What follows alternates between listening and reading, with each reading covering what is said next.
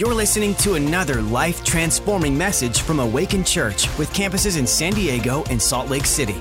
To find out more about us, go to awakenchurch.com.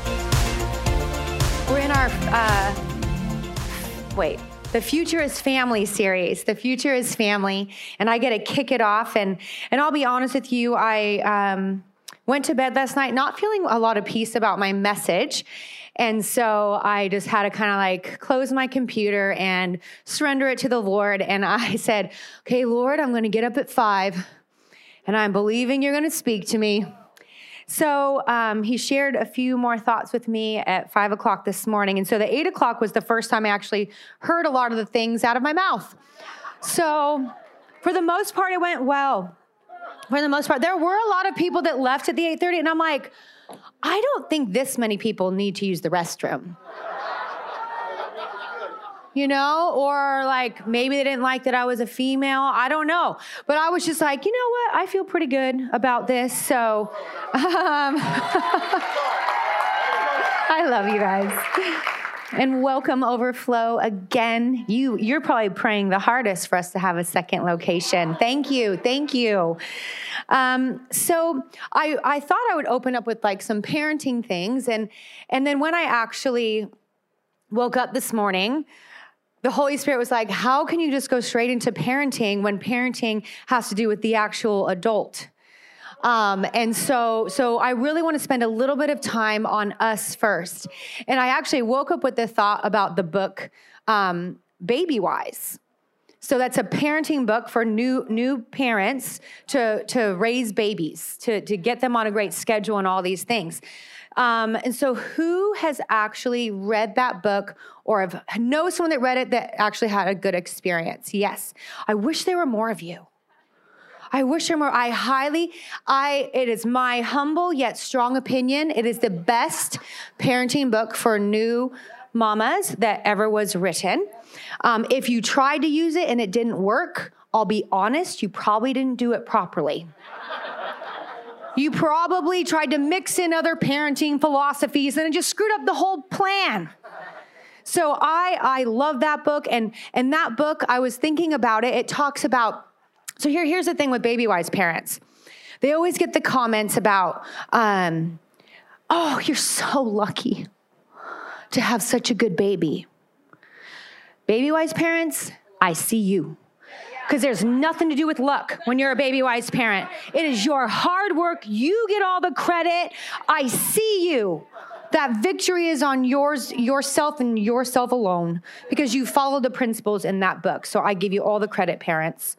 Um, but I was thinking about that book because I think I've been meeting a lot of new babies. We've been having a lot of new babies, and they're so yummy. Don't bite them, but they're so yummy.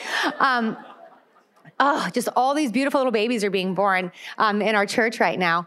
And but the first chapter I remembered, it was 15 years ago I, I read this book, and I remember the first chapter didn't go straight into how to how to parent or get them on a sleep schedule or feeding schedule. The first chapter was actually targeted towards the parents. And so it talked about how the parents need to be healthy and happy and have a healthy home so this baby can thrive.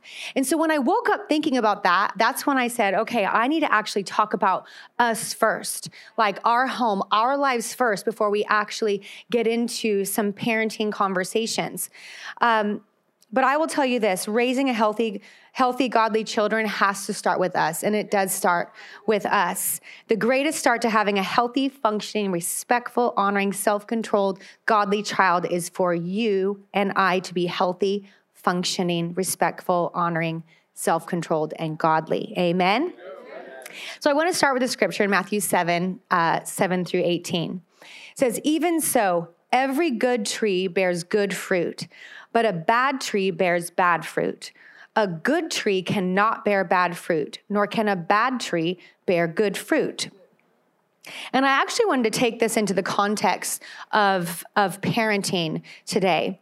Um, I wanted to take this scripture a little bit literally at the moment. We all know that the fruit they're talking about is like the fruit of the spirit and and things like that. But let's actually take this as okay, so we are the tree as the adult and the fruit we're producing is our children.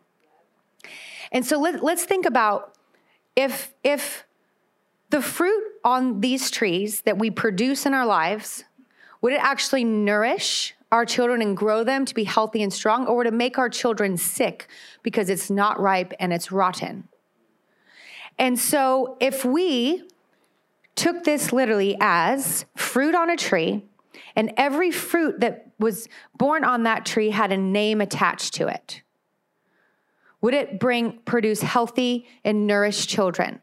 So if there's a tree and then you see names, would they see joy? Oh, I'm going to take some of that and take a bite. I see patience. I'm going to take a bite of that and it's going to nourish me. It's going to grow me. How about generosity? Absolutely. I'm going to take a bite of that. Faithfulness, fruitfulness, self control, courage, faith, strength, bravery. I just going to consume all of that and that's going to grow your child to be healthy and strong. But what if on that tree we have to sift through the branches and we see more things like unforgiveness? Do we want our child eating that and being nourished from it? Bitterness, resentment, control, anger, negativity, complaining spirit, unfaithful, lack mentality, can't be generous, do we what what is actually growing from our tree and producing the fruit that our children are going to be nourished from or damaged from that they actually consume the fruit in our lives i think we would like to say we can just teach our children all the right things but if we aren't actually modeling it more than likely if we are not modeling it our children will not do what we say they will do what we do right. And so I think before we get into anything else, we actually, all of us, it, you, don't, you don't have to be a parent in here. You'd be a single person, or maybe your children are grown. But can we actually take an inventory of where we're at in our hearts and our lives? There may be so many, so many things that we could be nourished from and grow from and glean from. However, we, I think if we're being honest with ourselves, we know there's a few pieces of fruit that we actually don't want replicated in our children. So, what are we going to do about that? Because chances are it will be duplicated in our children. That's the fruit they will produce. So, what are we going to do as grown human beings to ensure we're not passing these things down to our children? We've got to take an inventory and be honest with ourselves and be real with ourselves where we might be holding on to unforgiveness or bitterness or resentment or we're controlling or we're angry or we lack generosity or we lacked honor and respect. Do we want respectful, honoring children? Well, then let's ask ourselves a question Are we honoring and respectful? Or do our children hear us bashing leaders in our homes or being negative and critical of, how, of decisions leaders make? Would your children respect the leaders that God has placed in your life based on the words that are coming out of your mouth? I remember a time, um, this is not too long ago. Uh, I, uh, it was a season where I didn't realize at the time, but I was actually harboring some unforgiveness towards someone. And it just, you know, when you're like, when you're harboring unforgiveness, you just keep thinking about, you know, everything is highlighted to you, everything triggers you that they do.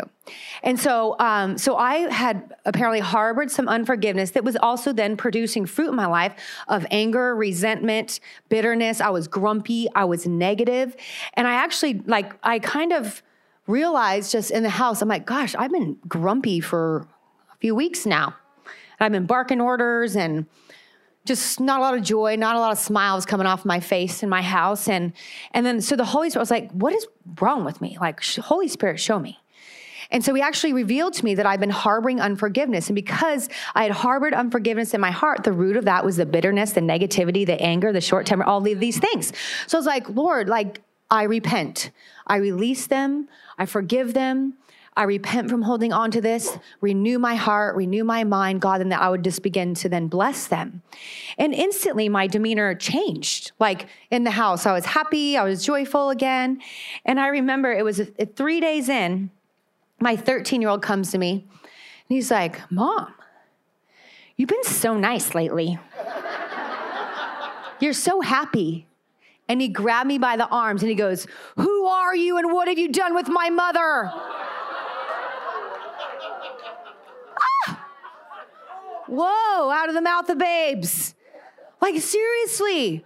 I mean, of course, he didn't want that mom to come back, but I, it was like he had, he had recognized and identified with a mom that was that way for so long. When I actually got healthy, he's like, Where did that other person go? Are you for real? Are you going to stay this way? Like, you know, because we all know like our atmosphere our, our, how what we bring into an atmosphere can change the entire atmosphere of the room. How uh, how we're behaving. It's really difficult if i'm being honest if mom or dad is really grumpy and they their attitude doesn't change the house they're really negative or angry chances are your children aren't going to be like joyful and happy. Like they pick up on it and then they start to feel like negativity. It's really difficult for other people to be joyful in your house when you are continually perpetuating negativity so we have to look at ourselves first. We need to model the correct behavior. Do we want our children to feed off the fruit that has been produced from our own lives, our own hearts, and our own walk with God? And I understand that it's so important to model what we want our children to be like, to behave? Do they see us in the word? Do they see us praying? Do they see us making church parties? Do they see us honoring and respecting? Do they see us being generous towards God's house? We want them to model after the things that we are doing. And so, but I also just want to say this disclaimer right away because what we don't want is unnecessary parent guilt right now. So I know a lot of us can do all the right things and we can raise our children in the way that we feel is right and godly. However, I do understand that sometimes there are behavioral issues that aren't necessarily them modeling after you. There is just something that needs to be dealt with and they need to be cared for to come up to a really great solution to break free from those behavioral issues. But let someone else decide that you trust if it's the parenting or a behavioral issue. I think a lot of times we can dismiss like, oh, they just have this or or whatever. Actually, let's actually like be honest. Can we be honest? Like, is it a parenting issue or is it an issue that we need maybe some assistance with, some help with? You know, so one of the most confronting, sobering, and slightly terrifying scriptures in all of the Bible, at least to me, um, is this 1 Corinthians 11 1. Imitate me just as I also imitate Christ imitate me, just as I also imitate Christ. So, the title of my message this morning is Mini Me. Mini Me. My cute little daughter. I left the house that day for the 8:30 and she saw what I was wearing and so she put on the same outfit. She's very cute. so imitate me just as I also imitate Christ. Do we want our children imitating us? Maybe in some areas, but surely for all of us, probably not all, if we're being honest. But they will imitate us. And so that's why we have to do the inventory, get to the root of the issues that are causing the negative fruit in our life that will be reproduced in our children. And it's not just our children we are talking about, we are talking about the future generation all of our children, all of the young people part of this church, junior high, high school, young adults, they, they are our future. The children actually are our future. So, what type of children are we releasing into society? Are we going to get more of what we see right now, or is it going to be a different society? It's actually up to us. We have a lot of power in making that type of decision of what the future is going to look like by how we parent, train, and love up our children. And this isn't just to parents, kids' church volunteers junior high volunteers, high school volunteers, young adult volunteers, connect group leaders, young married couples, our prime generation. Are we all doing our part when we see something to pour in to the next generation?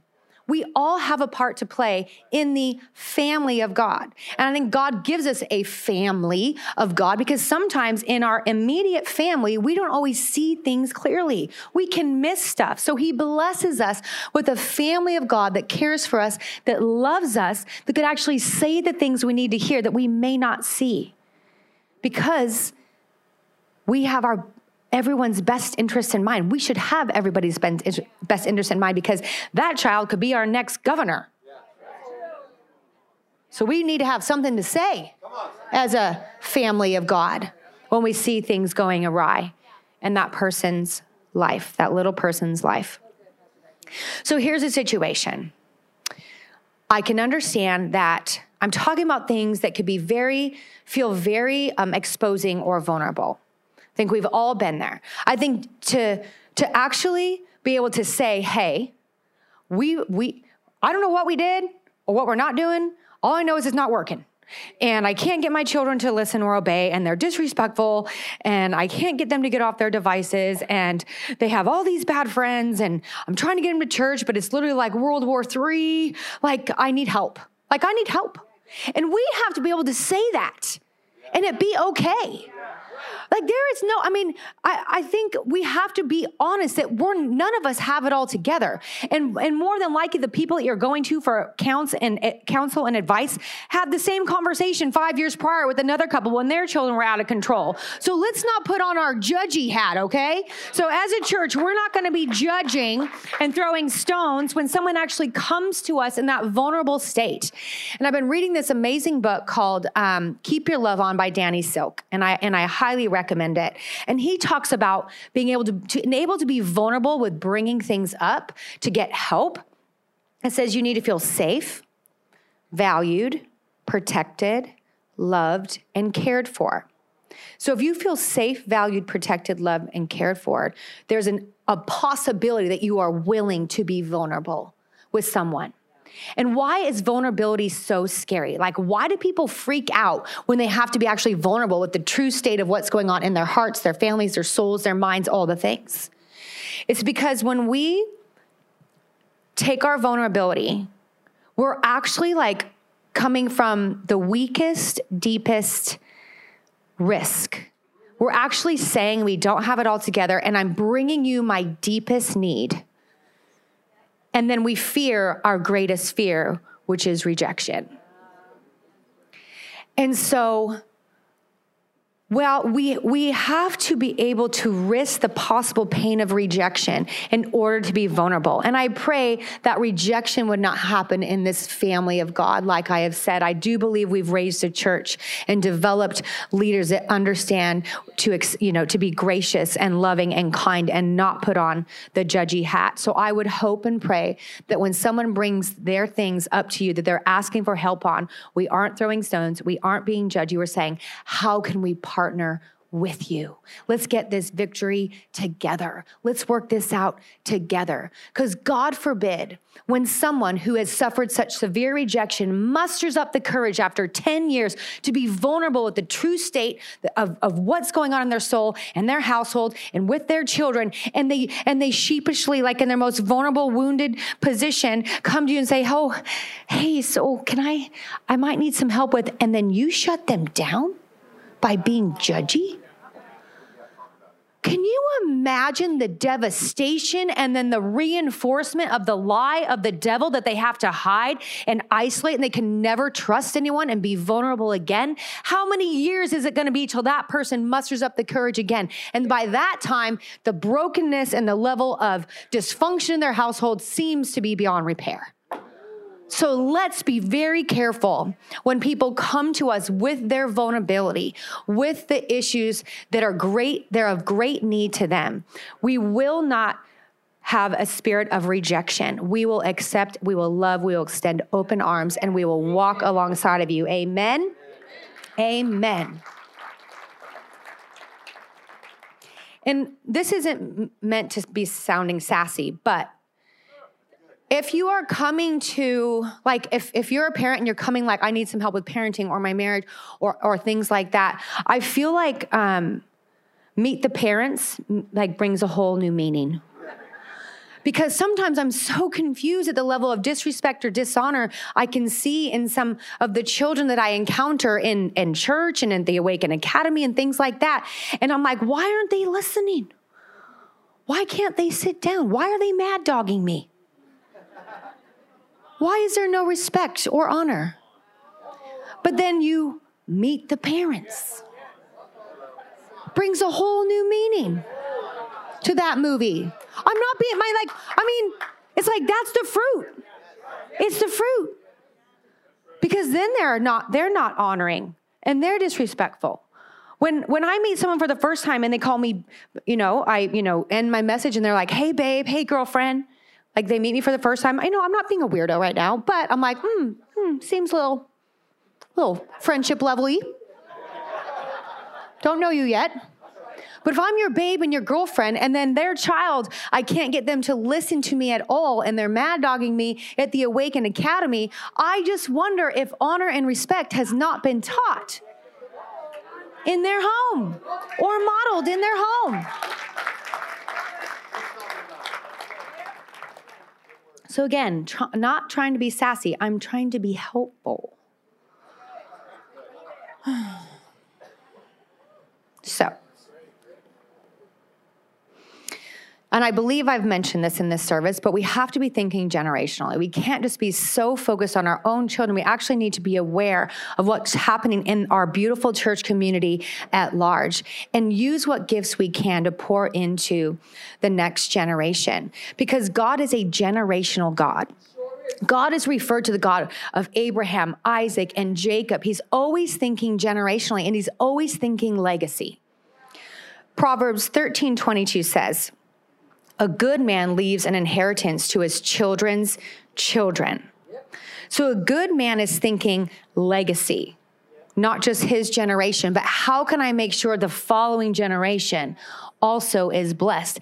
And this inheritance is not just about money, leaving a legacy, an inheritance of good character, of godly character, of righteousness, of courage, of faith, of faithfulness, of generosity, what of, of servanthood. Like what legacies are we leaving and imparting to our children that we then pray we've instilled enough into them and they've developed their own relationship with God, then then they would carry it on to their children and their children's children. Can you see if we understand generation and legacy right, we can actually shift entire generations for years and years and years and years to come.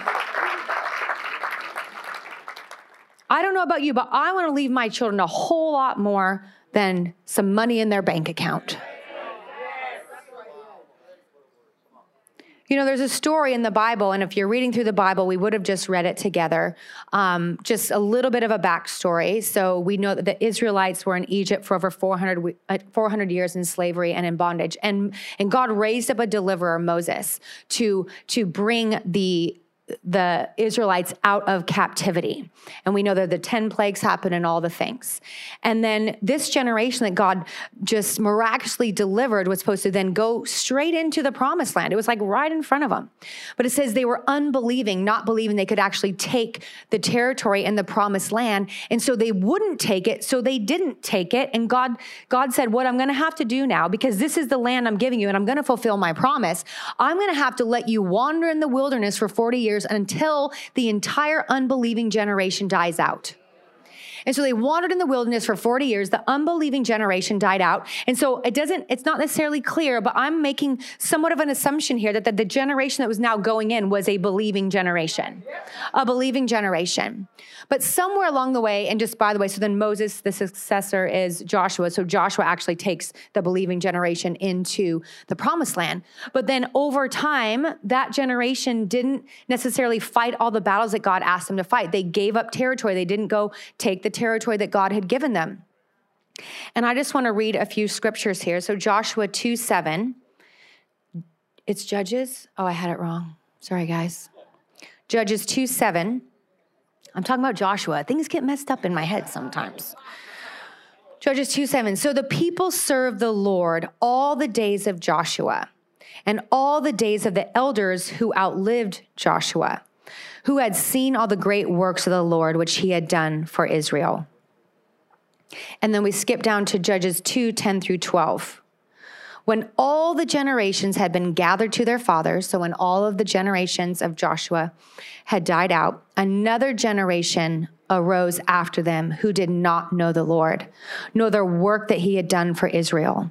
Then the children of Israel did evil in the sight of the Lord and served the Baals. And they forsook the Lord God of their fathers who brought them out of the land of Egypt, and they followed other gods. I think it's interesting where it says they forsook the Lord God of their fathers. So had he become their Lord God? Did we teach our children about God, or did we actually develop their purse, help them develop a personal relationship with God? Because what ended up happening, the fathers that had believed in the Lord God, somewhere along the line did not fully transfer to the generation rising. So they turned their back on the Lord and did evil in his sight. So I want to say, have we have we done what all we could do to ensure that that we are helping our generations current generations and the generations coming up from us to love the Lord their God with all their heart, their soul, their mind, their strength, or are they just observing us love the Lord our God? Because it can quickly shift with one generation. And so we have to be generationally minded because, again, the future, our children are the future. They are the future. So I want to switch gears a little bit. And uh, what I had originally thought to share was this. And I was sitting there Friday morning with my my two teenage boys they were sitting on the couch in the morning on their phones which isn't unusual they get an hour a day on their phones. And so they're just sitting on their phones. That wasn't a problem. But then I just started thinking, I just go, hey, when was the first iPhone created? And so Hudson's like, oh, look it up. He's like, 2007, mom. And I said, what about YouTube? What about TikTok? What about Instagram? What about, and so we, we, he researched these things for me. So MySpace came out in 2003, Facebook 2004, YouTube 2005, iPhone 2007, Instagram 2010, and then TikTok was released in the US in 2016. So over a 13 year period, all of these social media platforms were unleashed on the populace. So, but it really probably took off like in the 10, 15 year mark, you know, when all these things had really, really come out. And if you do a little fun research project, you can maybe do a little exploration of who actually owns these social media platforms, the mainstream media. And I'll, I'll give you a little hint. If you can freely post perversion, lies, fake news, false information, anti God agendas and stay up, but if you get blocked, banned, reported when you post conservative views or share truthful information, um, the outlets are owned by probably not the good guys.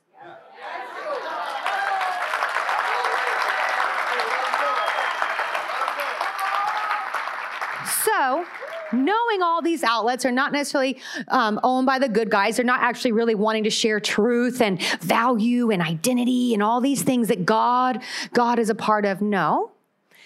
But then we find that with studying, when I did a study, children ages 8 to 12 spend four to six hours a day on either social media platforms, the internet, or devices. If a, te- and a teenager spends up to nine hours a day, this is the average the average. So some are a lot less, some are a lot more, which is astounding. The amount of time per day our children are, are gaining wisdom and being taught from these outlets. And then I started thinking about how many hours a day. So I was like, that's a lot of hours, people. And then I'm like, well, what about school? So unless you're fortunate enough to have sent your child to a Christian school that hasn't gone woke, you are probably doing okay you're probably doing okay. But for the majority of the populace, sending your, your children to a regular school system for seven hours a day, five days a week, we have realized as of late, some were clued into this quite a while ago. The rest of us just were asleep and not listening. That our schools aren't necessarily teaching our children anymore. They are indoctrinating our children with a liberal agenda. And how do I know that? Because you just look, it's what happened to the children that left the public school system. I've never seen so many people hate America. I've never seen so many people disrespect authority. And I could have never have imagined in a million years they would actually encourage and celebrate a curriculum that declares all white people are racist and all black people are victims. So tell me how that curriculum unifies, connects us, and empowers us. Absolutely not. I've never seen so many people confused about their identity. Because from the time of kindergarten on, we teach our kids that the bodies they were born into may have been a mistake. Can you imagine confident Johnny walking in first day kindergarten? He's got his Tonka truck backpack, his dinosaur t shirt, his dirty jeans, his Spider Man light up tennies, and his favorite truck in hand very confident. And then from day one and every day after, he's told he's not going to be referred to as a he or a boy, but they or them. And that just because he identifies with a boy, he doesn't have to play with trucks or wear Spider Man things. He can wear things that girls are wearing. And he can play with dolls, which he absolutely can. And if you don't if you decide you don't feel like a little boy this day this is a five year old guys. You can actually go into the girls restroom if that makes you feel safer. And if you identify with a cat that day we will put a litter box in the bathroom for you. True story. True story so, from the fa- age of five on, we are instilling anxiety, confusion. It is psychological abuse to attack a five year old at his core identity and who he is. No wonder why we see the highest level of psychological issues being reported in this day more than ever.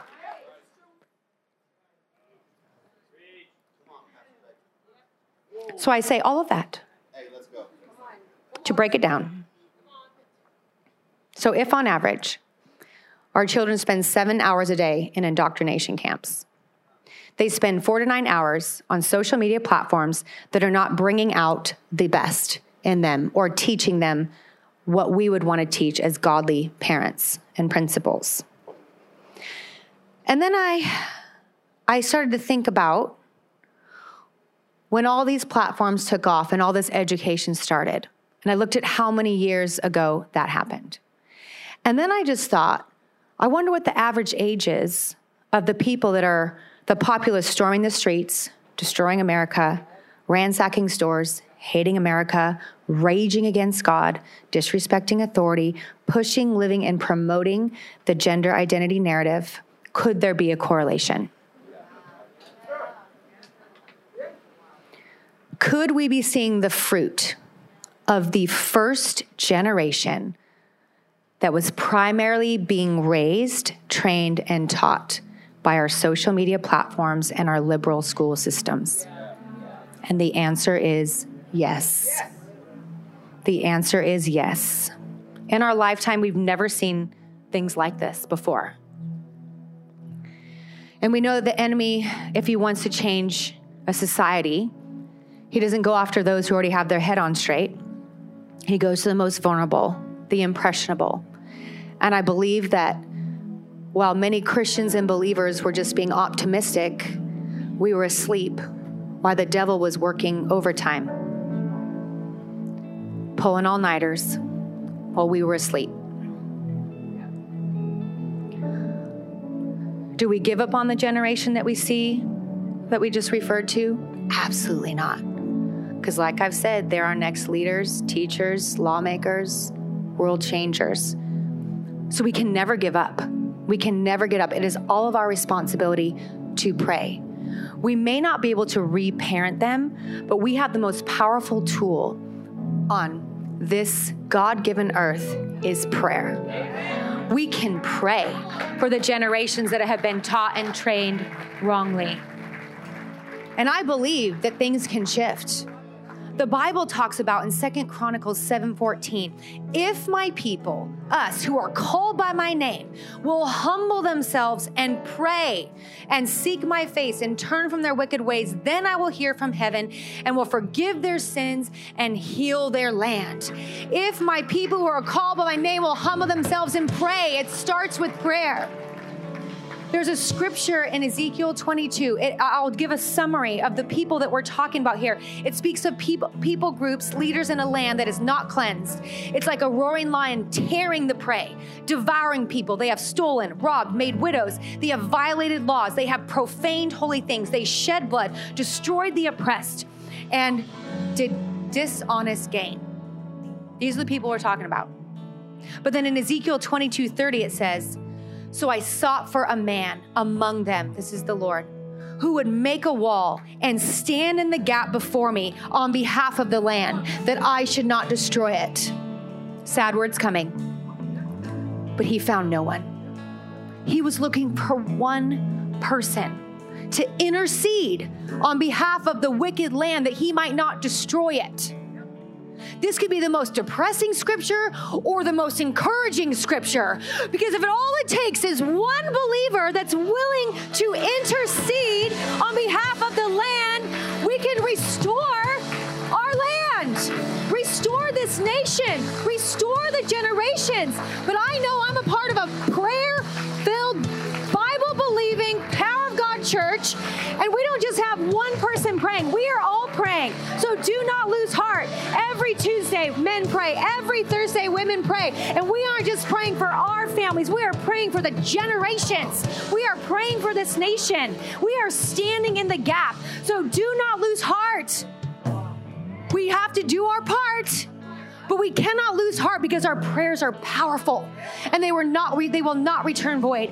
We are going to shift the generation that has gone before us. They will I prophesy they will turn from wickedness to righteousness. They will go from denying God to believing wholeheartedly in him. They will go from sinning to wanting to walk in God's paths through the power of our prayers. I believe it. I'm so hopeful. We have the key to unlock the breakthrough for that generation, for the destiny of this nation. So we need to pray for the, the generation that we cannot reparent. However, we still have the opportunity to help parent, develop, and train the ones that God has entrusted to us. And God takes that very seriously to be good shepherds over the children that He has given us for a season. And some of you are probably thinking, like, wow, I don't know if I did a very good job. Crap. My kids are gone, and ah. Uh, then some of us are like, I got bratty 16 and 17 year olds. You still got them for another year or two.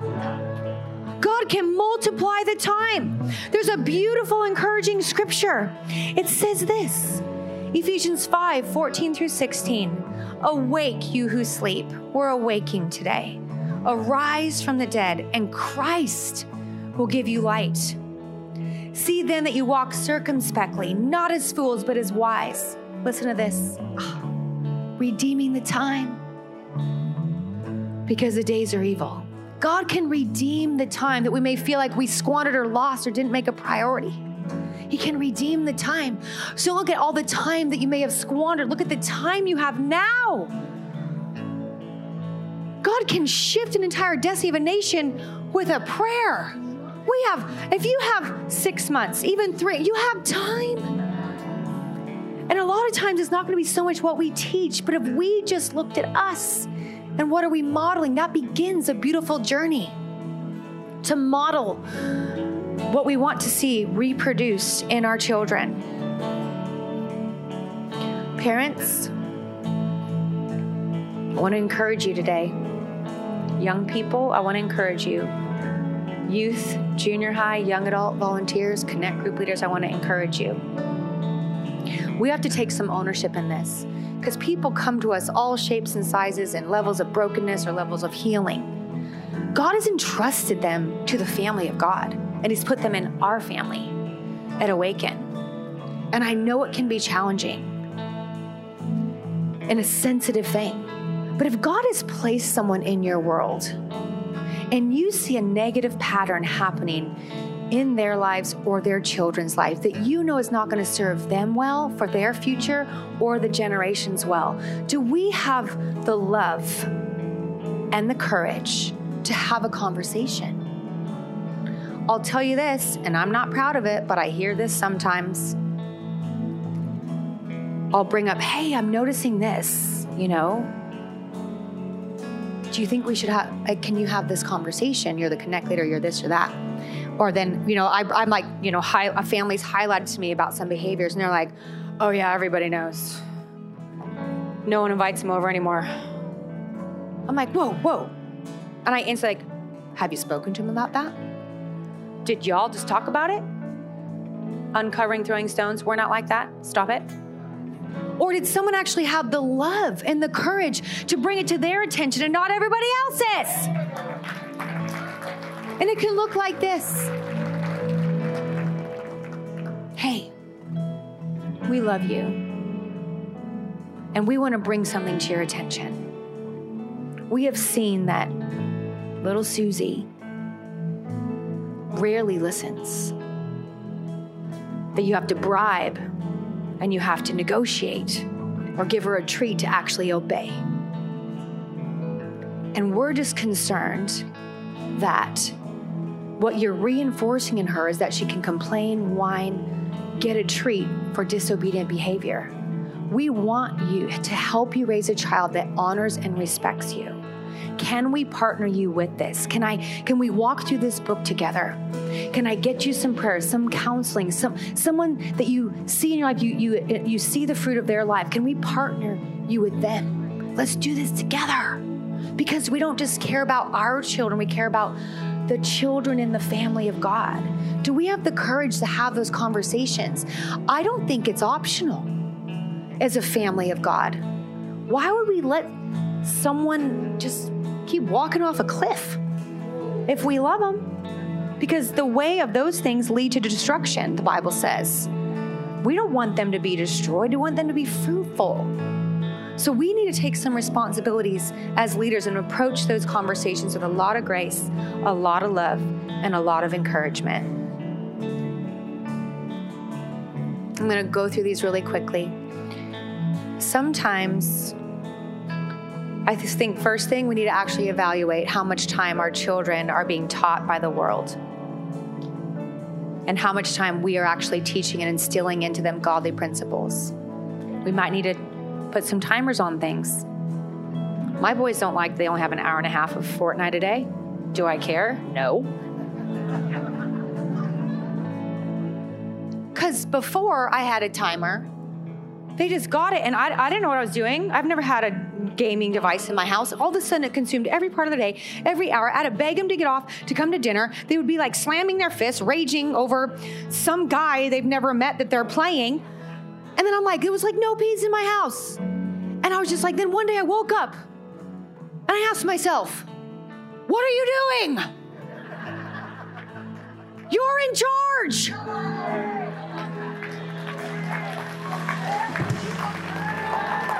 So we had to take it away for a week just to reestablish what a normal childhood looks like. And then we reinstated it, you get an hour and a half. It's not promised, it's a privilege. If we have a family outing or whatever, my life does not revolve around your Fortnite. Guess what? My kids are almost normal now. They're so they're fun to be around. They play basketball again. They play pool. They're on their RipStiks in their what are those?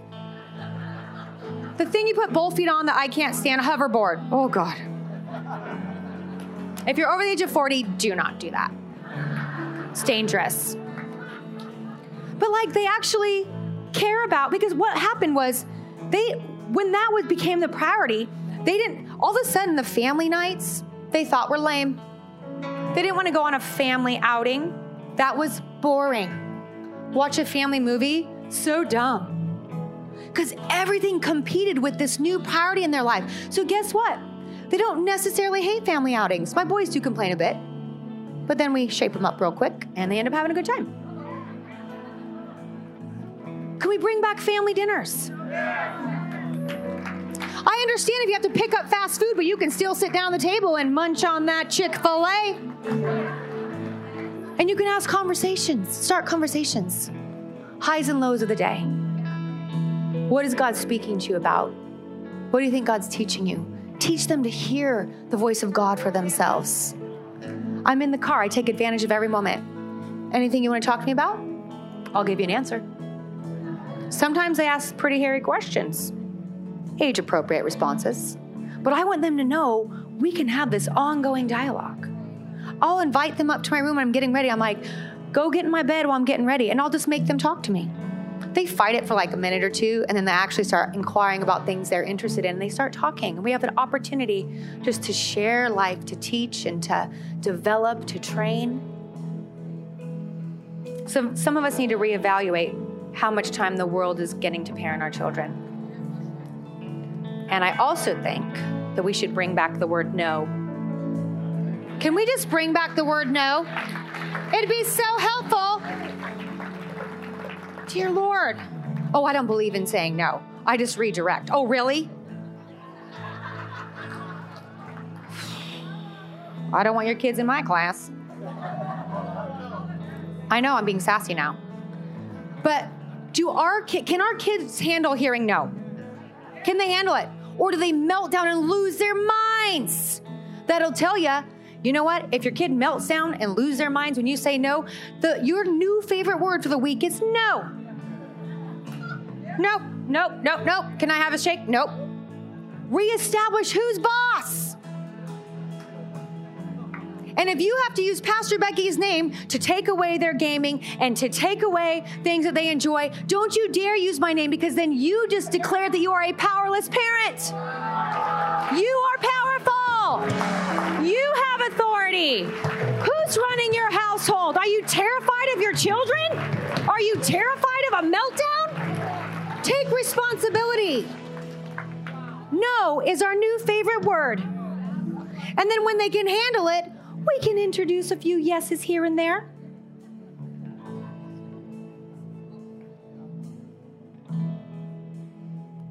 All right. I just want to say one more thing before I'm encouraging. Um, things like, and I, am guilty of it too. Again, I've made all the same mistakes, and I'm still working out some things. So I'm not coming at you like I have it all together. No, my one of my boys got in trouble on his first day of the academy. I am not claiming righteous over here. However, I made this mistake, and I just want to encourage you, parents. Can we please stop counting to three to get obedience? I'm ruffling feathers. However, do we demand first time? I always say first time listening, first time obedience. So, so you have to count to three. So they get to be disrespectful and dishonoring for three, count of three before they listen. That three seconds when they're older is going to turn into three months before they obey God, three years before they obey God. I mean, what are we teaching our children? Are we, do we have to bribe them to get us to listen, to leave the play date, to get ready for church? You bribe them with treats or, or things that they like. When did we start negotiating with little terrorists? No! That never turns out well. I want to empower you. I want to encourage you. Not like i am the boss, but you are the boss. It's time we remember. Don't let our children run our households and dictate what's happening. God has given you to them as the parent, as the overseer, as the authority figure, as the one to honor and respect, so that if they don't honor and respect you, you better guarantee they will honor and respect others. And honoring your fa- father and mother is the first commandment with a promise. It says your their life will go well with them. Do we want life to go well for our children, or they want, or do you want them to struggle? It's the first commandment with a promise. And I'm telling you, when I meet dishonoring and disrespectful kids, I don't see how life's going to go well for them. They won't listen, they won't do what they're supposed to do. People just stop wanting to hang out with them. They don't get picked for the sports teams. It's not going to go well for them. So we need to love them enough to want their lives to go well for them and regain some honor and respect in our children. Some of us may need to cancel our plans for a week. Be in that house with those kids reestablish what this family is going to look like, reestablish some healthy boundaries. And then we have to be consistent to do it. And when they can actually start behaving in your own home, under your own care and the sound of your voice, we can revisit the populace. It's really hard to start establishing boundaries when you're out amongst the crowd, because then you do end up caving because you don't want to be embarrassed by their fits or their back talk. So you just give them what they want. So then you reinforce the bad behavior. Some of us may need to just like take a little time, reestablish what kind of kids we're going to raise, who's going to raise them, the world or us. We've got to, and I'll close with this statement. And if we can't seem to work it out, which a lot of us can't on our own, I couldn't. I had to ask for help. I love when Pastor Charles rebukes my boys for not being respectful. Feels a little awkward in the moment, but I'm so grateful Because I'm not about co parenting with the government, but I am about co parenting with other godly believers who have my kids' best interests in mind. We need to help each other, and we need to ask for help. And we can't be embarrassed or ashamed to ask for help. We cannot sacrifice our children's future on the altar of our pride. Don't sacrifice your children's future on the altar of your pride. I love you guys. Do you guys still like me?